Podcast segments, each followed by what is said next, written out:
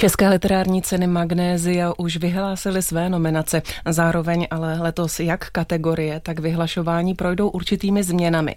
Co naznačuje výběr nominovaných titulů a koho chce proměněná cena oslovit? Na to už se zeptáme našich redaktorek Šárky Jančíkové. Dobré odpoledne. Dobré odpoledne. A Mileny M. Marešové. Dobrý den. Dobré odpoledne.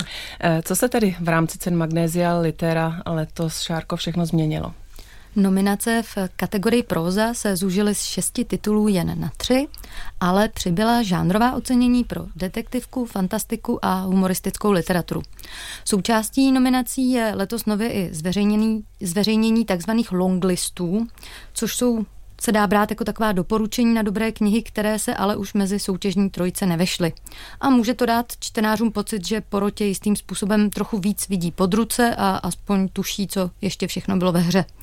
Zrušená byla kategorie blok roku, zkrátka proto, že blogů ubývá a cena ztrácela na relevanci i smyslu.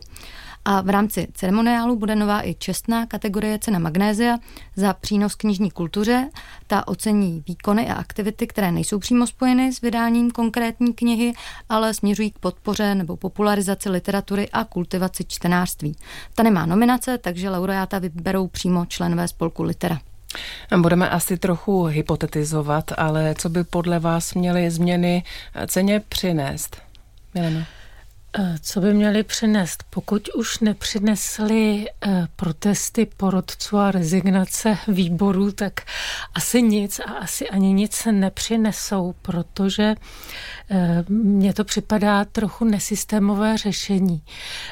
Jestliže v zadání nebo ve svém poslání má Magnezia Litera, že chce propagovat kvalitní literaturu a dobré knihy, to píše na svých stránkách na Wikipedii, že posláním je podpora a popularizace kvalitních knih bez omezení na žánry.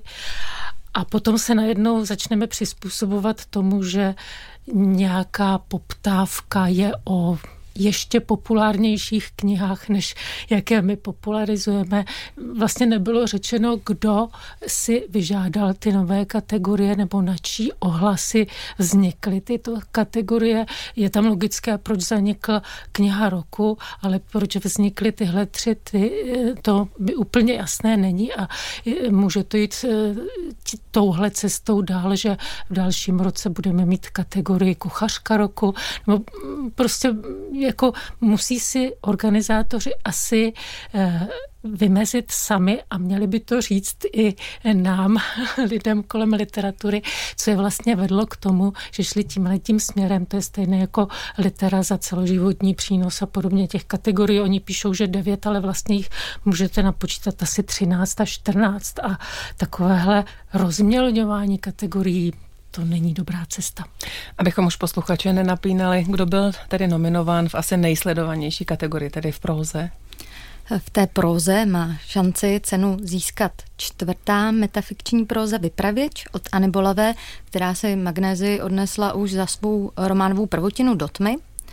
A nebo přesný a zároveň poetický, jak napsala Porota ve svém vyjádření, text eh, Život po, po Kavkovi, eh, který je takový na pomezí románu, reportáže a eseje a vypráví o Phyllis Bauerové, ale také o identitě a zkušenosti emigrace a je od Magdaleny Placové. A nebo po povídky, které ukazují poťouchlé náhledy na existenciální krizi mužství od eh, Viktora Špačka a ty se, ta sbírka se jmenuje Čistý skromný život. Eh, Mileno, máte pocit, že zeštíhlení hlavní kategorie ze šesti nominací na tři ceně prospělo, i když předpokládám kritický postoj?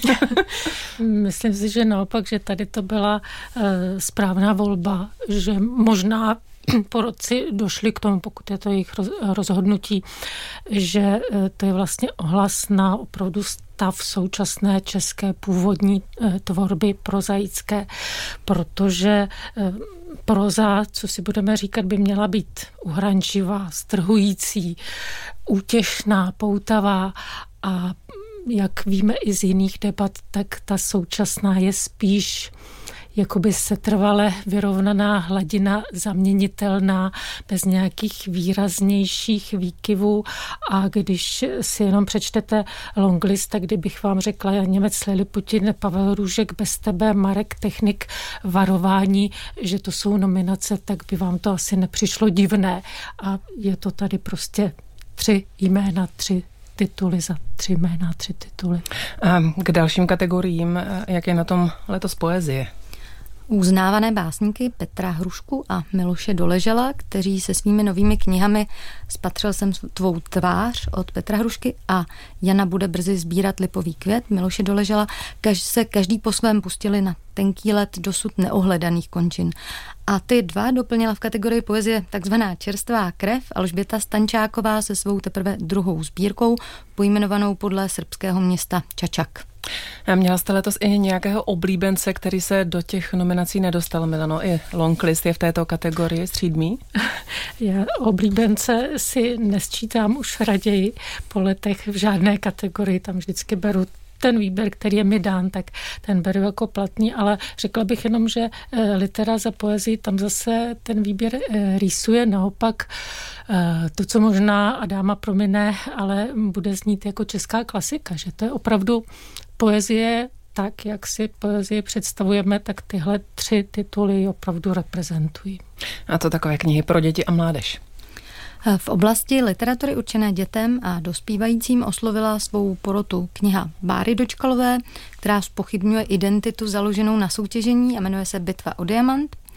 Příběh o nalezení myšlenkové svobody, Rekrut 244 od Františka Tichého a poetické vyprávění o hledání kouzla v šedi trudné každodennosti Fánek hvězdoplavec od Jany Šrámkové.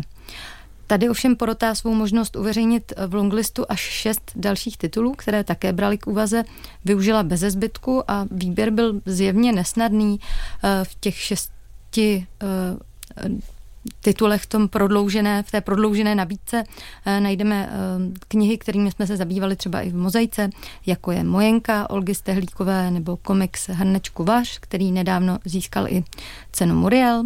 Je tam novinka Radka Malého nebo Magdaleny Rutové nebo Alma a svět obrazu Lucie Paulové, ale ty holce mezi tu trojici nevešly. Jak na tom v loňském roce byla naučná literatura a publicistika? Za naučnou literaturu se utká Filozofie pro dnešní svět, Kdo tu mluvil o vítězství, Terezy Matějčkové, publikace Přivedli svět domů, věnovaná vlivným vazbám mezi bratry továrníky Binkovými a architektem Josefem Kočárem. A monografie Chor a disonance o české literatuře v letech 1947 a až 1963. A v publicistice to jsou osobité portréty biblických žen v souboru Hebrejky Jana Fingerlanda, dále portrét rozkladu ráje o ekonomickém a sociálním kolapsu země Venezuela od Eduarda Freislera a poutavé i podnětné mapování kulturních univerzálí dějiny lidí etnologa, historika kultury a novináře Martina Rychlíka. A můžeme ještě v rychlosti, kdo je nominován eh, v žánrových kategoriích, eh, u kterých tedy došlo ke změnám? Tak to bude eh, dlouhý seznam, protože ty kategorie jsou tři. Eh, v detektivkách soupeří psychologický thriller Znič to jméno Jany Jašové, první díl trilogie Františka Šmehlíka Šelma a sugestivní hra o přežití Davida Urbana. Eh, ve Fantastice se bude rozhodovat mezi osmidílnou ságou Mycelium, kterou reprezentuje poslední kniha té ságy Program Apokalypsy od Velmi Kadlečkové, antologií Bizáropolis a podstou fantazy literatuře Život válečníka Tomáše Němce.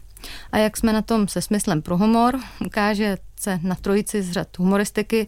Volit se bude mezi výběrem komiksových stripů Zen Jen, Lely Geislerové a Martina Macha Ondře, které jsou prověřené v časopisu Respekt, fiktivním deníkem Na divokém venkově, Evy Grestenbergerové a mezi zábavnými verši a slovními hříčkami Vladimíra Dvořáka alias pseudonymem Nezdvořáka pozdní sběr.